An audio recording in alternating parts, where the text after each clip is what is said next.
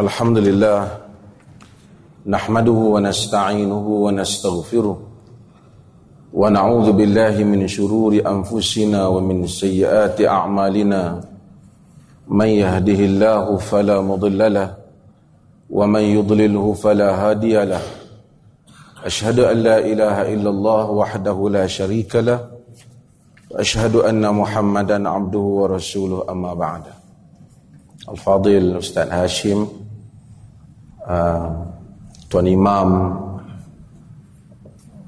pihak pimpinan masjid, Yang Muhammad, Yang Muhammad, uh, Ketua-ketua jabatan, Datuk Seri, hadirin dan hadirat sekalian. Kita ambil sedikit uh, manfaat masa antara Maghrib dan Aisyah ini sebelum perasmian. Saya nak ajak tuan-tuan uh, semok sikit buku ni yang saya tulis ni, iaitu hadis palsu dan kesan negatifnya terhadap imej Islam, hmm, supaya ada teks di tangan. Pada zaman teknologi ni, semua kita ada smartphone ni. Jadi oleh kerana ada smartphone, mudah untuk kita forward, kita dapat apa-apa, kita hantar sana, orang hantar ke kita dan macam-macam. Kadang-kadang orang bagi tahu kita ini hadis dan kita pun percaya, kita hantar kepada orang lain balik. Sedangkan apa yang kita hantar tu dia bukan hadis Nabi sallallahu alaihi wasallam. Kita tak semak dulu ataupun kita tak mampu nak semak. Dan kita mungkin anggap benda tu satu benda kesalahan biasa. Sedangkan di sisi Islam, ia merupakan salah satu daripada dosa yang besar. Kadang-kala ialah kita lakukan dosa besar, menyandarkan sesuatu kepada Nabi sallallahu alaihi wasallam, padahal bukan Nabi yang ucapkannya, dilakukan di dalam masjid. Orang yang bagi ceramah, orang yang bagi dia tak teliti, kemudian dia sebut hadis yang palsu, yang bukan daripada Nabi sallallahu alaihi wasallam. Apa maksud hadis palsu? Dah hadis pasal palsu pula. Maksud hadis palsu ialah hadis itu dia sebut dalam bahasa Arab maudhu' ataupun masnu', hadis maudhu'. Maksudnya benda ni direka, diada-adakan, diletak saja, dibuat. Nabi sallallahu alaihi wasallam tak pernah mengucapkannya. Kenapa perkara ini dilarang dalam agama? Sebelum kita baca dalil, kenapa dia dilarang? Ia dilarang kerana dalam kehidupan biasa ini pun kita tak boleh sandar kepada orang satu benda yang dia tak kata. Bapak kita tak kata, bos kita tak kata, kita sandar kepada dia. Adalah sesuatu yang dilarang. Bagaimana mungkin kita sandarkan sesuatu kepada Nabi sallallahu alaihi wasallam? Tentu perkara itu lebih dilarang kerana Nabi ini, kalau kita sandar perkataan kepada ayah kita, habis sangat yang terkena mungkin adik-beradik kita. Kepada bos pejabat kita, yang mungkin terkena orang bawah dia ataupun nanya dia sendirilah. Tetapi Nabi ini, dia satu pihak authority. Perkataan dia itu dianggap sebagai wahyu. Ada nilai divine. Dia ada unsur kewahyuan, bahkan wahyu apa yang dia disebut. Wa ma yantiqu wa ma yantiqu 'anil hawa in huwa illa wahyun yuha. Wa ma yantiqu 'anil hawa in huwa illa wahyun yuha. Dia tidak bercakap menurut hawa nafsunya, melainkan wahyu yang diwahyukan kepadanya. Yang ini apabila dia bercakap berhubung dengan urusan agama. Kedua, bila kita dusta pada Nabi, semua orang pakat tokok tambah. Orang ni tokok tambah, orang ni tokok tambah. Maka agama yang asal hilang. Daripada zaman Nabi sampai sekarang, kalau orang tokok tambah, kalau setahun dua, kalau dua, kalau setahun dibenarkan, setiap orang nak tokok tambah. Akhirnya manusia akan beramal sesuatu yang dia sangka agama, ia bukan agama. Sebab itu ia dilarang. Bila kita tipu, kita tipu kepada orang yang kita sebenarnya tak tipu kepada ahli maksiat. Ahli maksiat bukan mahu dengan hadis. Kita tipu kepada orang yang cintakan Islam. Dalam rekod antara pemalsu hadis ni yang banyak ialah golongan zuhad dia panggil. Golongan zuhad ni ialah golongan yang mana mereka ni ahli ibadat.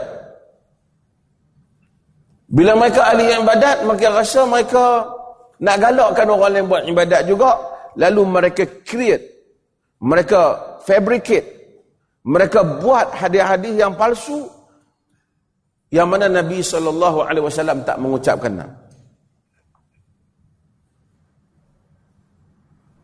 Mereka nak galakkan orang, tapi perbuatan itu salah. Mereka telah memalsukan agama, kerana cakap Nabi nilainya agama. Maka ada banyak hadis palsu yang dibuat berhubung dengan fadilat-fadilat surah di dalam Al-Quran umpamanya. Baca surah ni jadi macam ni, baca surah ni jadi macam ni. Walaupun ada yang sahih, tapi banyak yang palsu. Di antara yang selalu saya sebut terkenal pemalsu hadis ni, Nuh bin Abi Maryam nama dia. Dikenal lagi dengan Nuh Al-Jami'. Dia ni macam-macam.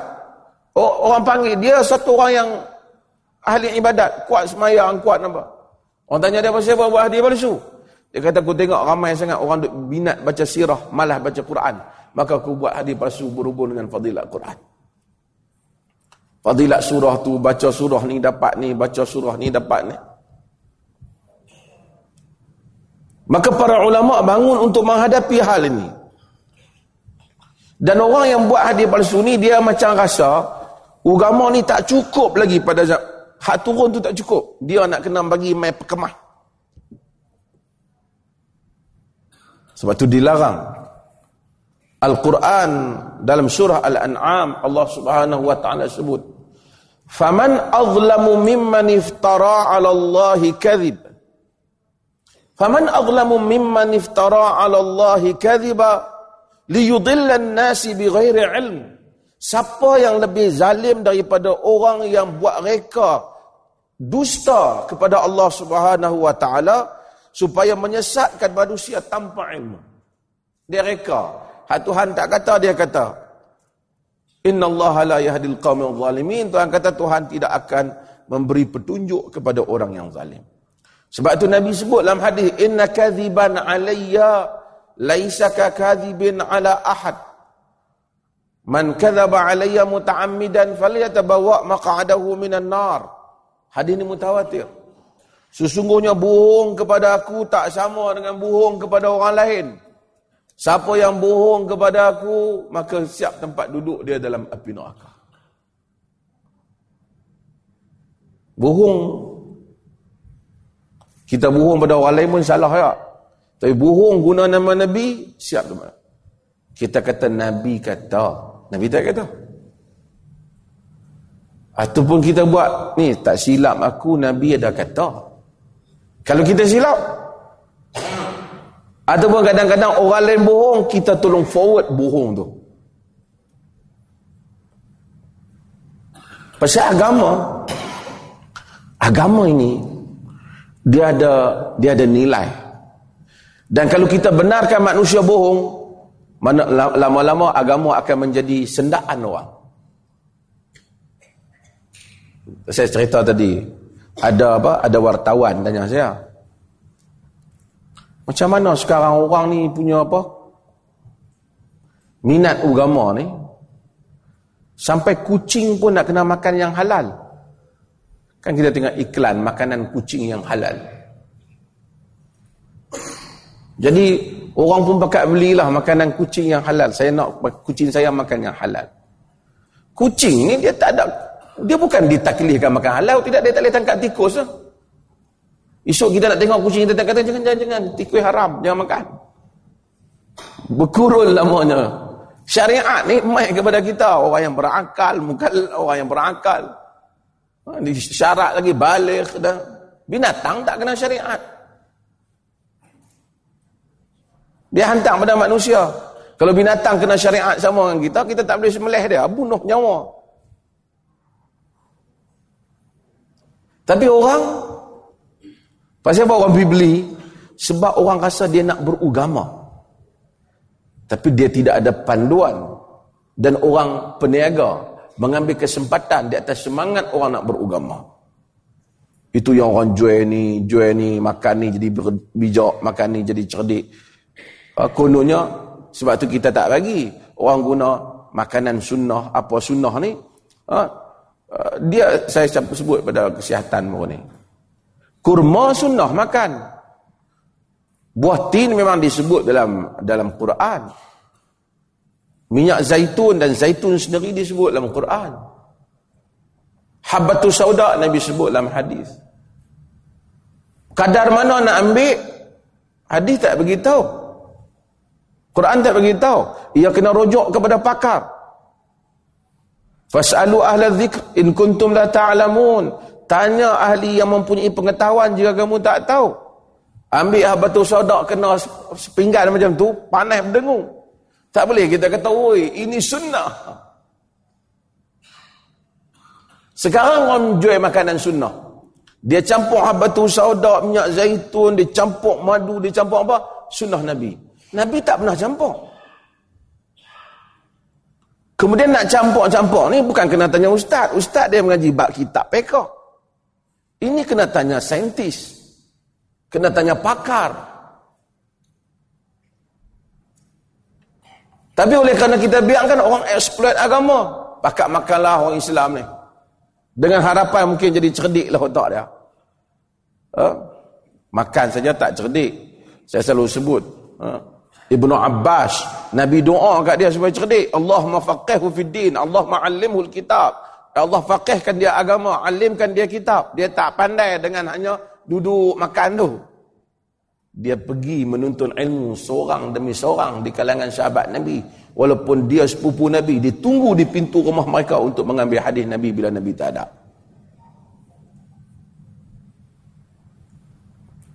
Ini semua sebab agama mempunyai ruang untuk orang melakukan eksploitasi.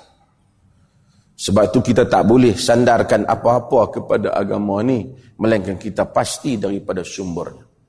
Nabi sallallahu alaihi wasallam sebut, yakunu fi akhir zaman dajjalunal dajjalunal kadzabun ya'tunakum minal ahadithi bima lam ta'sma tasma'u antum wala aba'ukum fa iyyakum wa iyyahum. Pada akhir zaman kata Nabi akan ada dajjal kadzab. Dajjalun ni dajjal lah panggil. Dajjal Arab kata dajjal ni pendusta. Dajjal dan pendusta. Mereka akan bawa kepada kamu hadis-hadis yang kamu tak pernah dengar, mak bapak kamu tak pernah dengar. Fa iyyakum wa iyyahum, jaga-jaga kamu daripada mereka. La yudillunakum wa la yaftinunakum. Jangan sampai mereka menyesatkan kamu, mereka memfitnah kamu. Maka banyaklah hadis-hadis yang baik. Yang kadang-kadang niat dia tu betul, nak nasihat orang, tapi jadi katun, macam saya selalu sebutlah. Hadis cerita asal usul tembakau, umpamanya. Dia nak harap habak jangan serokot. Niat tu betul. Dialog iblis dengan tembakau pula. Kita pun orang hantar tok WhatsApp, percayalah budak. Dialog Nabi dan iblis yang dulu sebahagian masjid-masjid selalu ada, saya selalu sebut. Kononnya Nabi tanya iblis, apakah tempat yang menjadi kegemaranmu? Kata iblis, panggung wayang. Zaman Nabi mana ada panggung wayang? Sehingga dialog tu nak berlaku macam tu. Dan diedar, ditulis dialog Nabi dan iblis. Orang pun percaya. Tak apalah, niat dia tu betul. Tapi niat yang betul dengan cara yang salah adalah tidak dibenarkan. Sebab itu Ibn, Ibn Hibban buat bab. Bab di dalam kitab dia kata tentang, tentang bahawa bab faslun dzikr, bab menyebut, fasal pada menyebut dukhulun ijabi dukhulin nar liman nasaba syai'a ilal Mustafa sallallahu alaihi wasallam wa huwa ghairu alimin bi sihhati. Bab wajib masuk neraka sesiapa yang sandar sesuatu kepada Nabi sedangkan dia tak tahu betul ke salah. Jadi kita tak boleh sandar, kena tanya. Kerana Nabi sallallahu alaihi wasallam larang. Macam mana ahli hadis dia nak trace benda tu betul itu pun salah. Ini panjang cerita lah, kita tak cukup, tapi saya nak rank. Dia trace melalui, dia panggil al-isnad minad din. Laulal isnad laqala man syaa' ma syaa'. Isnad, sanad. Hadis ni dia kita tengok dah an Abi Hurairah, daripada Abi Hurairah. Dia tak main daripada Abu Hurairah tu. Daripada Abu Hurairah tu kita tak kita tak jumpa Abu, Abu Bukhari tu dia tak jumpa Abu Hurairah. Dia jumpa guru dia. Dia mesti daripada satu ke satu, satu ke satu sehingga sampai kepada Abu Hurairah. Dan kemudian setiap perawi itu hendaklah disemak latar belakangnya, zaman dia hidup, latar kepengembaraannya, kadar ingatannya jika dia meriwayatkan daripada ingatan, komentar orang-orang pada zaman dia mengenai dirinya, perbandingan riwayatnya dengan riwayat orang lain. Siapa yang dengar daripada Abu Hurairah? Adakah seorang saja? Mungkin ramai. Orang lain yang dengar riwayat macam mana? Dia buat satu komparatif terhadap satu riwayat sehingga diputuskan riwayat ini sahih. Kalau dijumpa padanya ada rawi pendusta, maka dia akan bagi tahu rawi ini pendusta. Dalam tulisan saya ni, lama dah tulisan ni, saya saya saja nak bagi ada bahan di tangan tuan-tuan ni. Dia ada rupa kesan kalau kita ambil hadis palsu ni. Banyaklah kesan dia. Salah satu kesan dia ialah di mana akan merosakkan akidah kadang-kadang. Rosak akidah orang. Ada hadis-hadis sampai membabitkan masalah akidah. Contohnya, "Lau ahsana ahadukum dhannahu bihajar lanafa'ahu." Jika seseorang kamu bersangka baik dengan batu, nescaya batu tu boleh memberi manfaat kepada dia. Hatu yang buat batu cincin tu. Dan kadang-kadang ada riwayat tentang apa binatang-binatang tertentu, orang ambil percaya lah binatang tertentu. Riwayat ni palsu, hak tadi ni palsu. Tu palsu tu. Ibn Qayyim sebut contoh yang familiar lah dalam masyarakat Melayu, iaitu ayam putih. Dulu orang Ibn Qayyim tak sebut tentang masyarakat, tentang orang Melayu lah. Ibn Qayyim sebut tentang hadis palsu ayam putih. Adikul abiyat sadiqi wa sadiqu sadiqi Jibril. Atau uh, ayam putih ialah kawanku dan kawan kepada kawanku Jibril. Maka ada kepercayaan bahawasanya ayam putih ni dia ada kelebihan. Ni hadis palsu. Hadis ni, hadis palsu ni, dia buat, orang yang buat hadis ni macam-macam. Kadang-kadang uh, orang tu dia disebabkan dia peniaga. Rumah dia ada ayam putih, dia buat ada ayam putih, dia senang pada Nabi sallallahu alaihi wasallam. Dia kalau jenis jual batu, dia sebut tentang batu, dia senang kepada Nabi sallallahu alaihi wasallam. Maka sebab itu bahaya dengan hadis-hadis yang palsu yang seperti ini.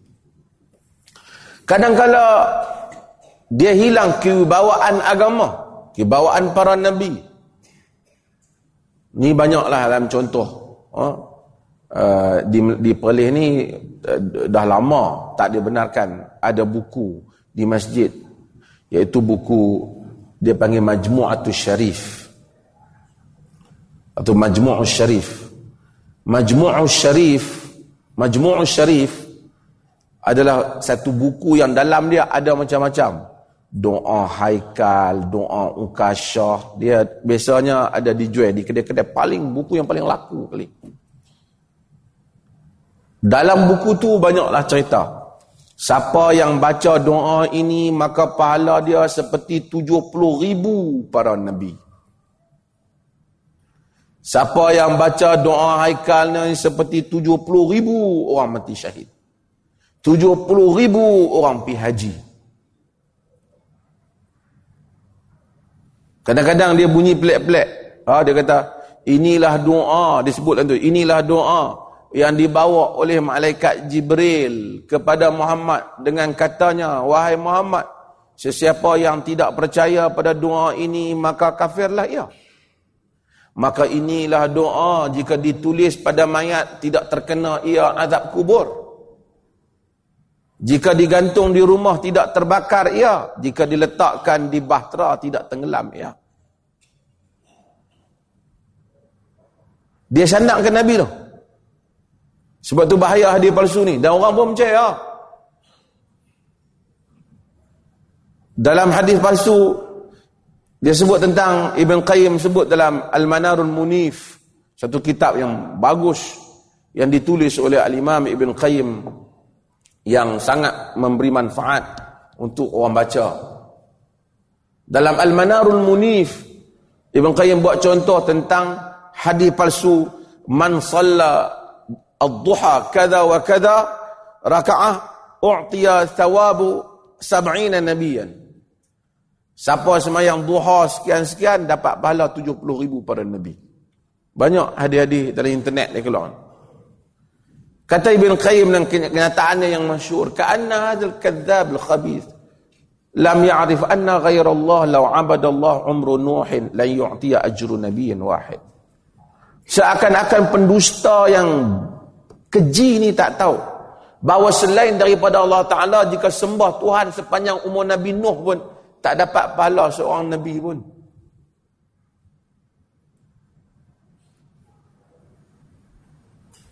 Ni pahala tujuh puluh, dia buat dua rakaat tujuh puluh ribu para Nabi. Dia kata tentu dah aku tak masuk neraka. Seorang Nabi pun tak masuk neraka dah. Aku aku dah lebih daripada tujuh puluh Nabi ya. Bukan tujuh puluh, tujuh puluh ribu Nabi. Sebahagian tujuh puluh Nabi, sab'ina nabiyan, tujuh puluh Nabi. Dulu ada, kita duk komplain, zaman dulu kita komplain. Sekarang tuan-tuan tak tengoklah, dulu ada. Kalau semalam, mai bulan mai yang tarawih tu, bulan puasa dia akan ada. Fadilat malam pertama, malam kedua, malam ketiga sampai malam tiga puluh. Siapa semayang malam pertama dapat sekian. Semayang malam ni dapat puluh ribu para mati syahid. Ada semayang malam tertentu seperti pahala Nabi Allah Ibrahim. Eh, eh, eh. Dengan lapan rekaat ataupun dua puluh rekaat dah sampai Nabi Allah Ibrahim ni. Tu dia kata aku tak masuk neraka dah. Nabi Ibrahim tentu tak, tak masuk. Tahun lepas semayang, tahun ni semayang, dua kali Nabi Ibrahim. Sebab itu bahaya. Agama larang hadis palsu ni. Dia menjatuhkan martabat agama. Ada malam tu seperti sekalian para nabi.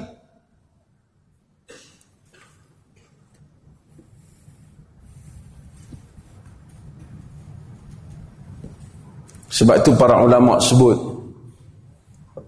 Ibnu Jauzi sebut, dia kata idza ra'aital hadis yubayinul ma'qul wa yukhaliful manqul wa yunaqidul usul fa'lam annahu hadisun mawdu'. Jika kamu lihat hadis menyanggahi akal logik, menyanggahi apa yang dipetik daripada al-Quran, yakni nas-nas al-Quran, menyanggahi apa yang ada dalam usul-usul Islam, maka ketahuilah dia adalah hadis yang hadis yang palsu. Banyaklah contoh. Orang tua-tua dulu kata, waladuz zina la yadkhulul jannah. Anak zina tak masuk syurga. Sebahagian hadis hadis palsu kata anak zina tak masuk syurga ila sab'in aba ila sab'in aba. Kepada tujuh keturunan mak bapak tak masuk syurga anak zina. Pak dia zina, dia yang tak masuk syurga. Hadis seperti ini tak mungkin jadi sahih. Sebab agama tak akan hukum dosa pak letak atas atas anak. Pak dia yang berzina, anak dia masuk neraka. Apa siapa? Kalau kata pak dia masuk, tak apalah, pak dia pun mungkin dia bertaubat. Ni waladuz zina la yadkhulul jannah. Anak zina tak akan masuk syurga. Dan itu menyebabkan ramai orang salah. Pak dia berzina, mai anak dia, dan ni anak tak elok ni, patut saudara ajak. Hak tak elok tu pak dia. Quran kata la taziru waziratun wizra ukhra. Seseorang yang boleh menanggung dosa tak akan tanggung dosa orang lain.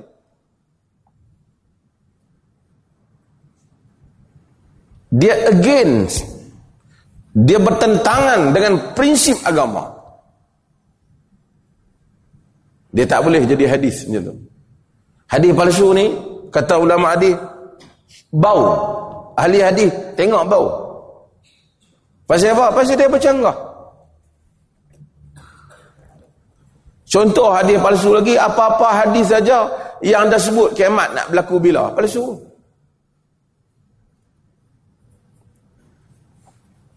Sebab Quran kata yas'alunaka 'anis sa'ah ayyana mursaha qul innama 'ilmuha 'inda rabbi. Mereka tanya engkau wahai Muhammad, bila kiamat ni? Katakanlah ilmunya di sisi Tuhan. Dalam surah Araf. Mari Jibril, mari duduk tanya kepada Nabi sallallahu alaihi wasallam, "Mata sa'ah? Kiamat bila?" Jibril tanya Nabi. Dalam hadis yang yang tanya Islam, iman, Nabi datang duduk pada fa asnada rukbatayhi ila rukbatayhi wa wada'a kaffayhi ala fakhizayhi. Dia mari dia sandak eh, lutut dia dengan lutut Nabi. Dia nak ajak orang macam mana cara berguru. Dia tanya no, dia tanya. Antara yang dia tanya Nabi, mata sa'ah, kiamat bila? Kata Nabi, mal mas'ulu anha bi'a'lam minasyail. Tidaklah orang yang kena tanya ni lebih tahu daripada orang yang bertanya. Aku dan hang kita dua-dua tak tahu. Maksudnya Jibril pun tak. Jibril pun tak tahu. Kiamat bila? Kalau ada hadis keluar mai pada tahun sekian-sekian akan berlaku kiamat, ada suara yang akan keluar daripada langit sekian-sekian pada hari Jumaat, pada bulan Rabiul Awal pada tahun, oh, kita tahu dah. Tak payah mai tanya orang. Hadis sahih kata sahih, tak sahih.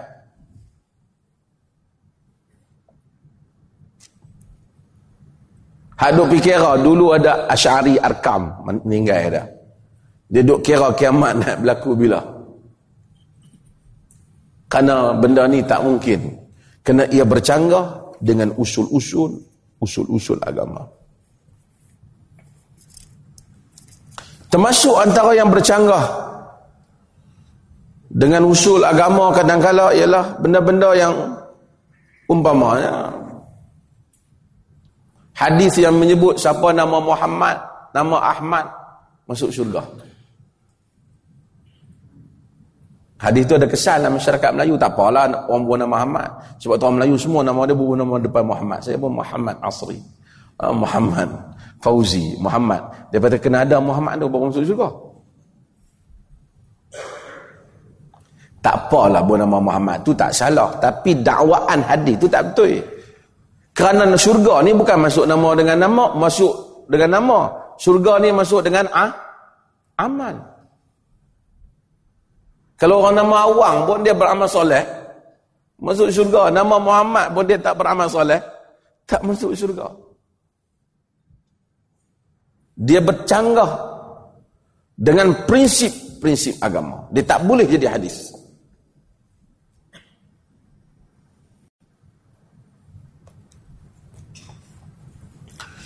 Kadang-kadang dia bercanggah dengan benda yang hadis-hadis lain.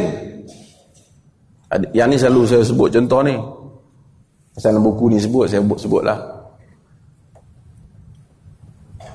Contohnya ialah had, riwayat, bukan hadis lah, hadis palsu. Ha? Idza jama'a ahadukum zawjatahu aw jariyatahu fala yanzur ila farjiha fa innaha au fa inna zalika yurisul ama. Apabila seseorang kamu menyetubuhi isteri ataupun jariah dia, hamba dia, jangan lihat kepada kemaluannya kerana itu menyebabkan penyakit buta. Depa yang hadir kursus perkahwinan, selalu ustaz nak bagi kursus tu baca ni. Ketak tak kira-kira kawan nak nikah tu. No? Ustaz kata tengok buta. Dia kata Nabi kata siapa yang menyetubuhi isteri jangan lihat pada kemaluannya kerana itu menyebabkan buta. Riwayat ini disebut di dalam berbagai kitab dan kesimpulannya ulama menyimpulkan ia adalah riwayat yang palsu.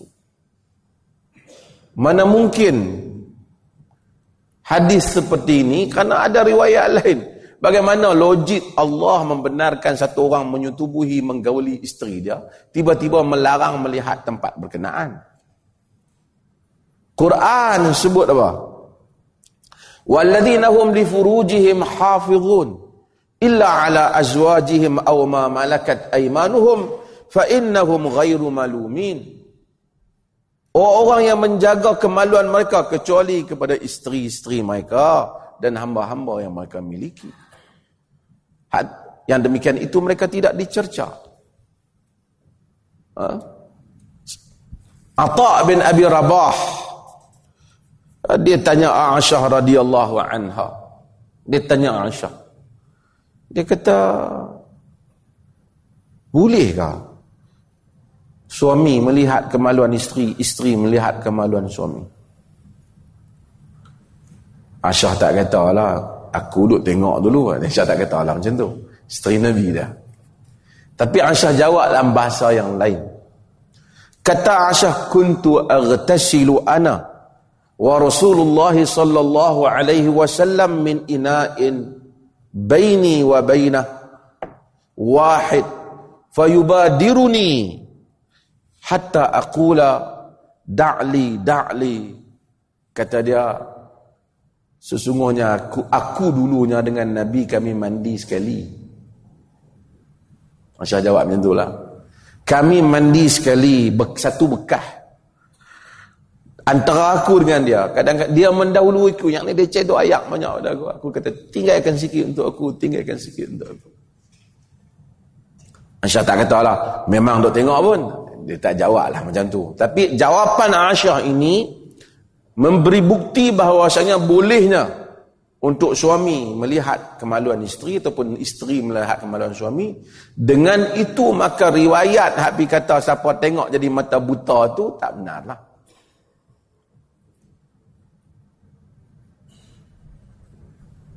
Kadang-kadang orang ni dia dia suka berfekah. Fiqah kita ni lebih daripada kita kena semak hadis ni. Dan tak ada hadis. Ha, tu semalam ada ni sebut. Mai bulan puasa macam tu kak.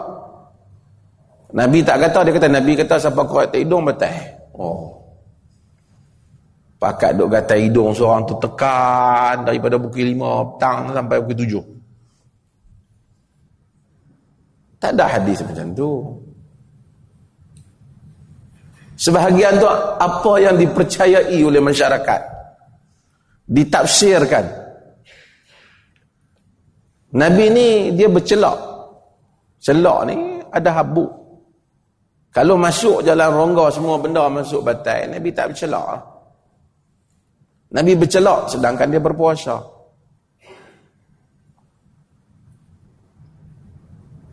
Jadi nak kena tengok hadis ni, hak sahih ni kena banding dengan riwayat-riwayat hadis yang kadang-kadang ha, kita tengok, uh, yang kita dengar, kita kena tahu hadis ni tak mungkin sebab ada hadis yang menyanggahi hadis dia. Tapi kalau kita bukan ahli hadis, kita pastikan daripada ahli hadis.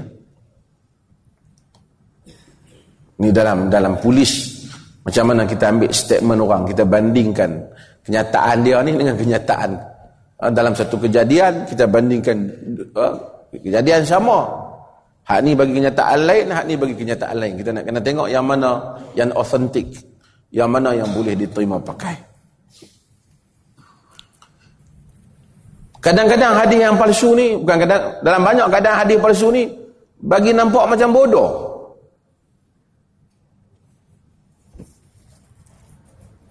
Ada hadis palsu kata, saya yang contoh, banyak contoh lain dah, saya ambil contoh yang saya sebut di sini untuk mudah. Inna safinatan Nuh tafat bil bait sab'an wa sallat wa sallat al maqam rak'atain. Bahtera Nabi Nuh tawaf di Kaabah tujuh kali tawaf dan sembahyang dua rakaat. Bahtera tu.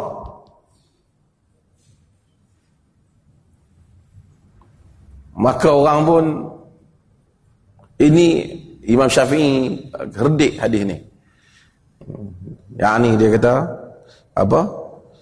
Dia dia mereka sendiri yang membuat hadis yang seperti ini. Macam mana bahtera Nabi Nuh pergi tawaf pula. Dan orang kita dia suka cerita-cerita ni, sebahagian riwayat-riwayat ni dia mari melalui jalan yang saya sebut, yang kita selalu tahu Israiliyat. Israiliyat ni dia asas cerita tu ada. Orang is, orang Islam depa ni, orang Arab ni asal depa bukan macam Bani Israel. Mereka tak ada pengetahuan tentang kitab-kitab lama orang Arab.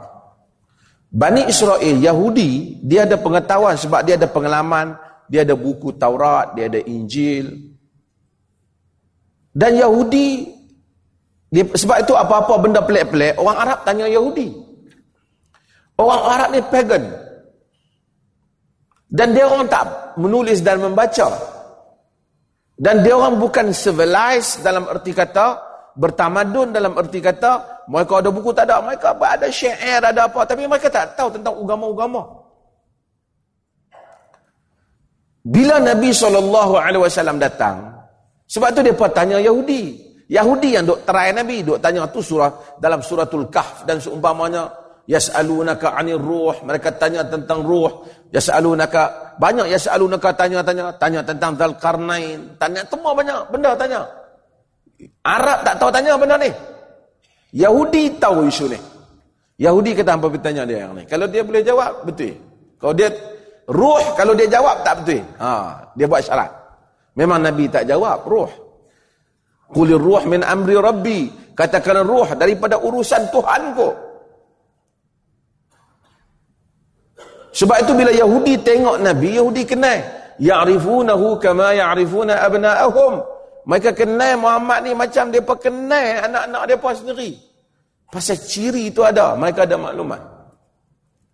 Cuma problem dengan Yahudi ialah mereka suka umpah keaslian buku ni.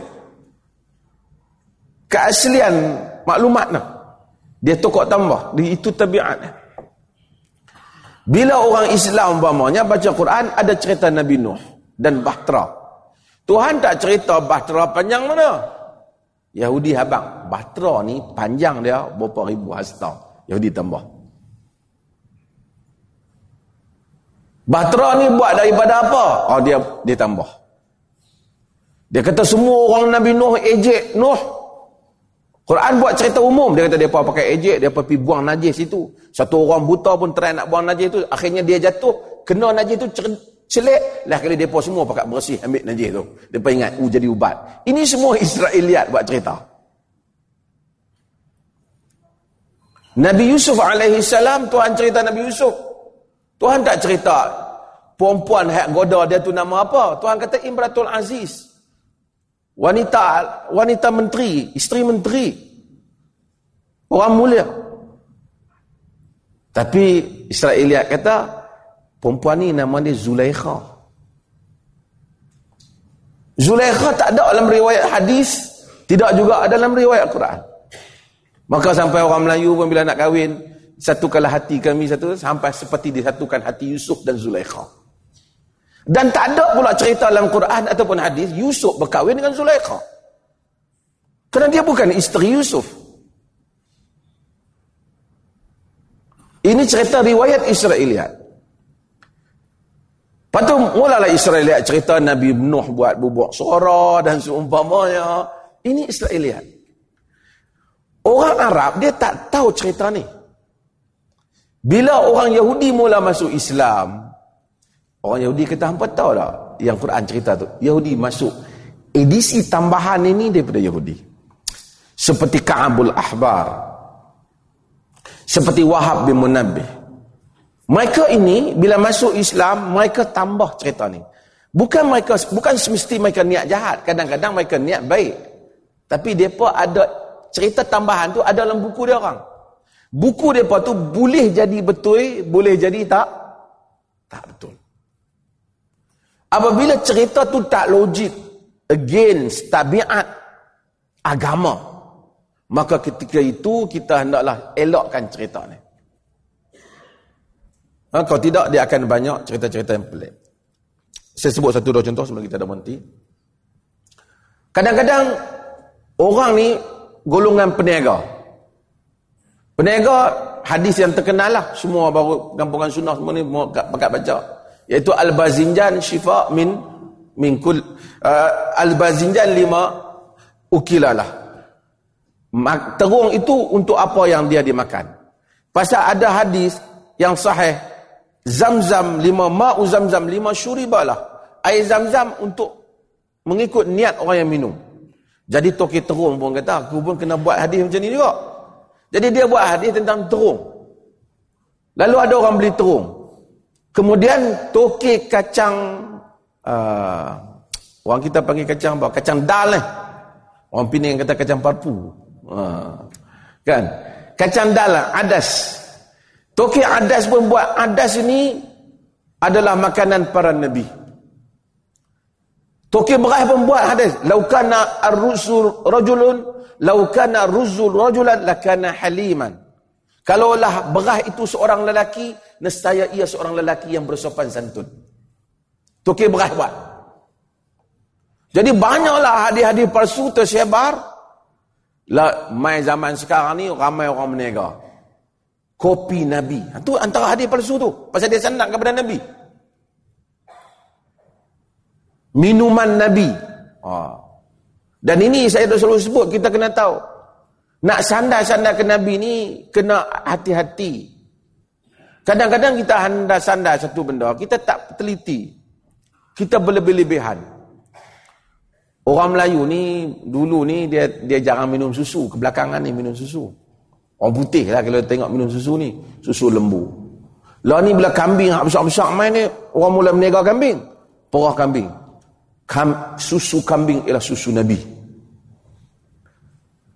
Tentulah Nabi minum susu kambing. Nak minum susu apa lagi yang ada? Susu lembu, susu kambing. Ada hadis tentang susu lembu. Tapi berlebih-lebihan pula kempen tentang susu kambing ni. Adalah khasiat dia. Kalau saintifik kata okey, okey, tak apa. Tapi untuk dijadikan dengan minum ni jadi ini, jadi ini, kerana Nabi minum ni jadi begini, kadang-kadang itu tokok tambah. Nabi minum susu kambing, Nabi makan tamar. Ini semua benda yang Nabi makan yang ada pada persekitaran Nabi. Mana yang Nabi sebut bagus, kita beriman dengannya, kita terima. Nah, mana yang Nabi tak recommend apa, kita tahu Nabi manusia, dia makan benda yang ada di sekitaran dia. Innama ana bashar, kata Nabi, sesungguhnya aku manusia. Ada orang bagi buah masam kat Nabi, Nabi makan. Dan kita kena tahu Nabi telah, antara benda yang terkena pada Nabi, Nabi telah diracun oleh wanita Yahudi di Khaybar. Sebab itu dalam riwayat, sehingga ke akhir hayat Nabi, Nabi kata, masih lagi terasa racun Khaybar itu di dalam urat nadi aku. Sehingga menyebabkan sebahagian para ulama menyatakan bahawasanya Nabi ini termasuk di kalangan orang-orang yang yang syahid. Kerana Nabi ini telah terkena kepadanya, dia dia dibunuh oleh orang-orang, oleh, oleh wanita di, di Khaybar itu. Last, banyak lagi bab ni, cuma tuan-tuan boleh baca sendirilah. Contoh ada hadis yang selalu dibaca. Bukan kata semua salah, tapi antara yang ada tu dalam buku Fadail A'mal. Buku tu banyak juga benda yang bagus. Tapi saya ceritalah, bukan nak kata kat jemaah tabligh. Banyak juga yang bagus, tapi dalam buku tu dia ada nukil beberapa hadis. Antaranya hadis bahawasanya Abdul Rahman bin Auf masuk syurga lambat. Yadkhulunal jannata habwan. Abdul Rahman bin Auf masuk syurga merangkak. Sebabnya kerana Abdul Rahman bin Auf ni kaya. Oleh oleh kerana dia kaya, maka dia harta banyak sangat, hisab kepada dia tu banyak. Dia kena merangkak baru boleh masuk syurga. Pertama kita kena tahu Abdul Rahman bin Auf ni sepuluh yang dijamin masuk syurga. Segala harta dia, dia telah bagi kepada perjuangan Nabi sallallahu alaihi wasallam. Dia kaya. Ha? Ahli-ahli sejarah Islam kata Abdul Rahman bin Auf ni boleh tukar batu jadi mah. Bukan dia tukar batu jadi mah, maksudnya ahli berniaga. Dia pergi Madinah. Oh, orang tahu apa, dia kata bagi kat aku meja berniaga. Dia kaya asat. Dia memang ahli perniagaan. Dia bukan tukar batu jadi emas tu, dia macam cerita cerita uh, The Alchemist tu kan. Dia maksudnya ahli perniagaan. Kalau orang Islam baca hadis Abdul Rahman bin Auf yang demikian punyalah berkorban kepada Nabi, masuk neraka, masuk syurga lewat merangkak disebabkan kerana dia terlalu kaya, Ertinya orang Islam hak lain tak boleh kaya dah. Orang Islam yang lain tak patut kaya. Kalau dia masuk merangkak, yang lain pasal menerap. Hadis yang seperti ini boleh menyebabkan memundurkan memundurkan orang Islam. Tuan-tuan pernah baca kitab Tajul Muluk? Kitab lama. Siapa baca buku karya Az Azizi Abdullah meninggal, ya? Uh, seorang tua di kaki kaki bukit, kaki gunung. Tokya, Tokya. Tokya kalau nak buat rumah, dia kena tengok dalam buku Tajul Muluk dulu. Dalam buku Tajul Muluk akan sebut hari apa naas, hari apa bala, buku tu kan sebut. Sebahagian daripada petua-petua tu diambil daripada hadis palsu. Antara hadis palsu tersebut, akhiru arbi'a min asy-syahr yaumun nahas mustamir. Hari Rabu yang terakhir bagi setiap bulan ialah hari naas yang berterusan. Sebab tu ada petua jangan buat hari, jangan pi mana-mana hari Rabu terakhir ni, bahaya. Dulu orang kita mandi safar pun sebenarnya diambil daripada khurafat. Kerana safar-safar ni Arab. Sebab tu kalau kita tengok zaman dulu yang mandi safar tu tulis ayat apa semua di ayat tu. Yang tulis tu uh, ustaz je tolong tulis kat depa. Nak elakkan bala. Agama datang, agama tentang karut marut yang seperti ini. Antara lain lagi apa riwayat yang menyebut man ahabba karimatahi fala yaktubanna ba'dal asr. Siapa yang sayang kat mata dia jangan tulis lepas asar. Mungkin dulu betul kot, dulu mas, tapi bukan hadis Nabi, petua. Tapi zaman lah setengah orang lepas asar jangan duk tulis apa dah, kelabu mata. Dan ini juga bukan bukan hadis yang eh, yang sahih daripada Nabi, bahkan ia termasuk hadis palsu. Antaranya lagi ialah uh, banyak hadis-hadis palsu yang lain. Sebahagiannya hadis-hadis yang menetapkan tentang uh, sembahyang raghaib, sembahyang pada bulan Rejab. Semua hadis yang menetapkan tentang sembahyang khusus pada hari-hari khusus tidak sahih daripada Nabi sallallahu alaihi wasallam. Kalau kita jumpa hadis kata sembahyang Rabu, semayang apa? Uh, uh, Khameh, semayang hari Isnin. Semua hadis yang menetapkan tentang fadilat semayang mengikut hari tidak ada. Tidak ada yang sahih. Ulama hadis buat banyaklah ketetapan untuk tahu, uh, untuk mudah orang awam faham. Hari yang semayang tentu hari Jumaat lah, semayang Jumaat. Ha? Huh? Termasuk juga tidak ada hadis yang sahih yang menetapkan basuh tangan baca apa, basuh muka baca apa masa nak wuduk. Seperti yang disebut dalam sebahagian kitab, bukan cerita lah, bukan nak ni, tapi sebahagian kitab-kitab orang Melayu baca ni ada sebut, tapi hadis-hadis ni tak sahih. Termasuk yang tidak sahih umpamanya hadis-hadis yang menyebut tentang fadilat memakai serban. Pakai serban tu tak salah. Tak salah pakai serban tu. Nabi pakai serban tak? Ada hadis Nabi pakai serban. Ada ada fadilat tentang pakai serban ni. Ta'ammamu fa inna al-malaikata ta'ammamat. Uh, berserbanlah kerana malaikat itu berserban. Hadis-hadis ni tak sahih. Um, terima kasih kemangkatan tunggu. Uh.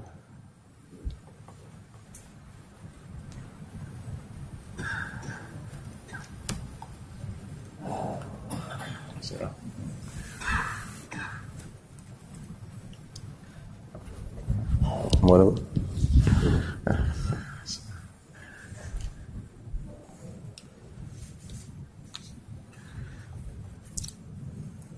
maka hadis-hadis yang seperti ini, tunggu minta teruskan. Hadis-hadis yang mempunyai ciri-ciri yang saya sebut tadi, hadis-hadis ini tidak sahih dan tidak sabit daripada Nabi sallallahu alaihi wasallam. Maka sebab itu apabila kita baca hadis ataupun kita forward hadis ni kat orang, Kita kena semak elok-elok supaya kita tak forward hadis-hadis yang tidak. Kadang-kadang banyak hadis-hadis yang tak ni bila masuknya bulan.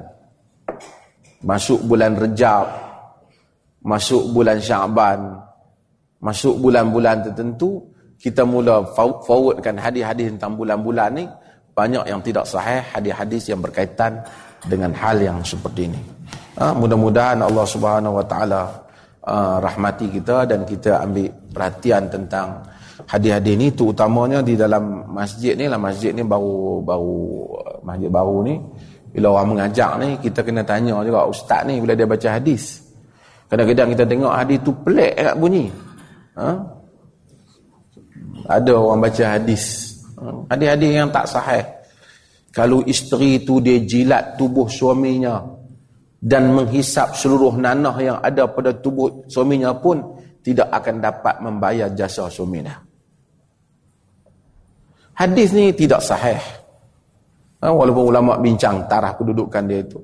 Kerana tak mungkin sampai begitu Islam merendahkan martabat martabat wanita.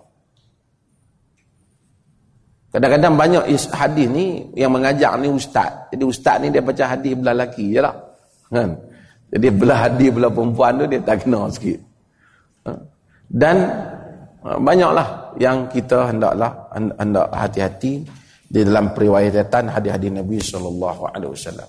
Termasuk di dalam perkara-perkara yang membabitkan Israiliyat khususnya. Israiliyat ni kisah-kisah yang kadang-kadang kisah itu ada di dalam hadis, ada dalam Quran, tapi dia punya perincian dia tu tak ada dalam Quran. Contohnya Nabi Khidir alaihi salam. Cerita Nabi Khidir ada dalam Quran. Tapi detail kepada cerita Nabi Khidir, Nabi Khidir ni antara yang masih hidup lagi. Sebab tu orang petua-petua bila nak ambil pokok minta izin kat Nabi Ilyas dengan Nabi Khidir. Dalam riwayat Melayu lama dikatakan hantuah berjumpa dengan Nabi Khidir. Semua cerita Nabi Khidir masih hidup tak munasabah. Sebab kalau Nabi Khidir ni masih hidup, dia tak bolehlah duduk saja-saja seorang-seorang dia duk biar orang Islam susah ni. Ha, kata Al-Imam Ibn Qayyim, kalau Nabi Khidir masih hidup masa perang Badar dia kena mai. Pasal apa dia pergi ke lain tinggal Nabi Muhammad sallallahu alaihi wasallam seorang-seorang menghadapi tentera yang besar, sedangkan orang Islam sangat lemah ketika itu.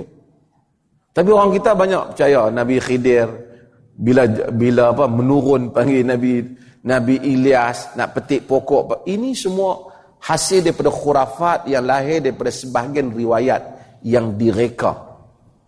Sebab itu maka berhati-hati di dalam membaca hadis-hadis Nabi sallallahu alaihi wasallam, kerana soal authenticity ataupun keabsahan, kesahihan hadis ni penting.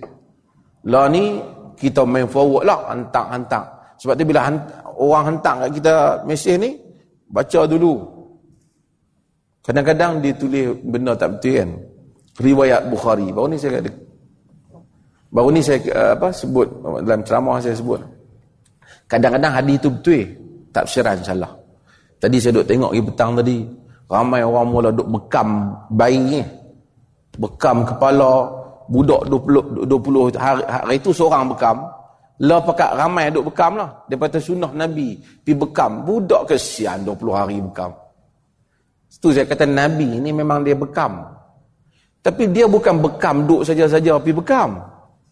Dia bekam kerana dia sakit kan. Ihtajaman Nabi sallallahu alaihi wasallam wa huwa muhrim fi ra'sih.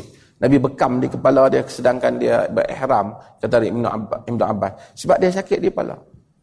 Bila kita dia tulis berbekam sunnah, maka saya bekam anak bayi saya yang dua puluh lima tahun, eh dua puluh lima hari. Ha? Dia bekam. Ini benda yang menimbulkan orang bukan Islam kan tengok. Allah.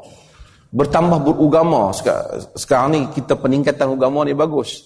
Tadi saya cerita pasal apa? Pasal makanan kucing kena halal lah. Kucing tak wajib. Satu lagi kita tengok, tak apalah, bukan saya nak salahkan JAKIM. Ayak, mineral. Mineral pun cop halal ni. Tak apalah, bukanlah nak cop tu cop. Tapi nak saya takut satu hari nanti, bila orang nak serve kita ayak pun, ayak ni halal tak halal? Ayat kosong kan. Sebab tu Nabi sallallahu alaihi wasallam dia tak tak sampai ke peringkat tu. Ada orang baru masuk Islam pada zaman Nabi. Kabilah-kabilah ni baru masuk Islam. Dia pun bawa daging mari kepada Nabi dengan para sahabat. Sahabat tengok daging. Sebab tu Rasulullah dia orang ni baru masuk Islam. Dia tahu ke semelih eh? Kan? Risau kan? Nabi kata apa? Samullah wa kuluh. Bismillah makan. Zahir dari Islam, Islamlah. Kita jangan tatabuk melebihi ajaran Nabi. Kita pergi rumah orang, assalamualaikum kawan kita. Kawan kita hidang lauk, kita tak payah tanya dia ni. Saya lah ni duk pergi masjid, duk mayang mau, jadi kuat agama sikit nak tanya ni. Gulai ni, lembu dia sembelih tak? Oh kacau. Kawan kita Islam. Kita tak tahu aku pergi beli kat Lebay tu, dia Islam. Hang tengok dia sembelih sendiri ke? Ha, kalau nak main tatabur, dia, kalau nak main ikut, nak pergi ke detail. Masa dia sembelih tu, dia bismillah ke tak? Tak ada benda yang tuan-tuan boleh hidup dalam dunia ni. Sebab tu Nabi tak bagi. Sebab tu Nabi kata, Iyakum wal-ghulu fid din, fa'innama ahlakal ladhina min qablikum al-ghulu fid din. Jaga-jaga kamu, jangan melampau dalam agama, kerana rosak orang sebelum daripada kamu, melampau dalam agama. Nabi kata bila ni? Nabi kata bila Nabi suruh Ibnu Abbas pergi kutip anak-anak batu masa nak melontar jamrah. Tahu jamrah Aqabah tuan pergi buat haji, lontar. Ibnu Abbas pergi kutip, ha, dia pergi kutip kecil-kecil lah, abad kecil. Dia uh, hasa, dia kutip besar apa uh, kacang kuda tu. Tak kat tangan Nabi. Nabi kata ha kata, besar ni lah kata Nabi. Terus Nabi kata jangan kamu melampau dalam agama. Kerana binasa orang sebelum kamu bina nampak dalam agama. Tenggok-tenggok kata nak melontar, pergi ambil batu besar ni balik. So saya tu kata, bukan kena kepala setan, kena kepala Pakistan. Kan? Dia melontar. Kerana sebab kita nak nak beragama lebih daripada had Nabi. Sebab tu agama, hadis, dah hadis tadi dah pastikan yang sahih, kemudian pastikan interpretasi kita kepada hadis juga adalah sahih seperti mana yang diajak oleh Nabi. Menjunjung kasih uh, dudi-dudi tangguh. Terima kasih tuan-tuan semua. Sekian. Wassalamualaikum warahmatullahi wabarakatuh.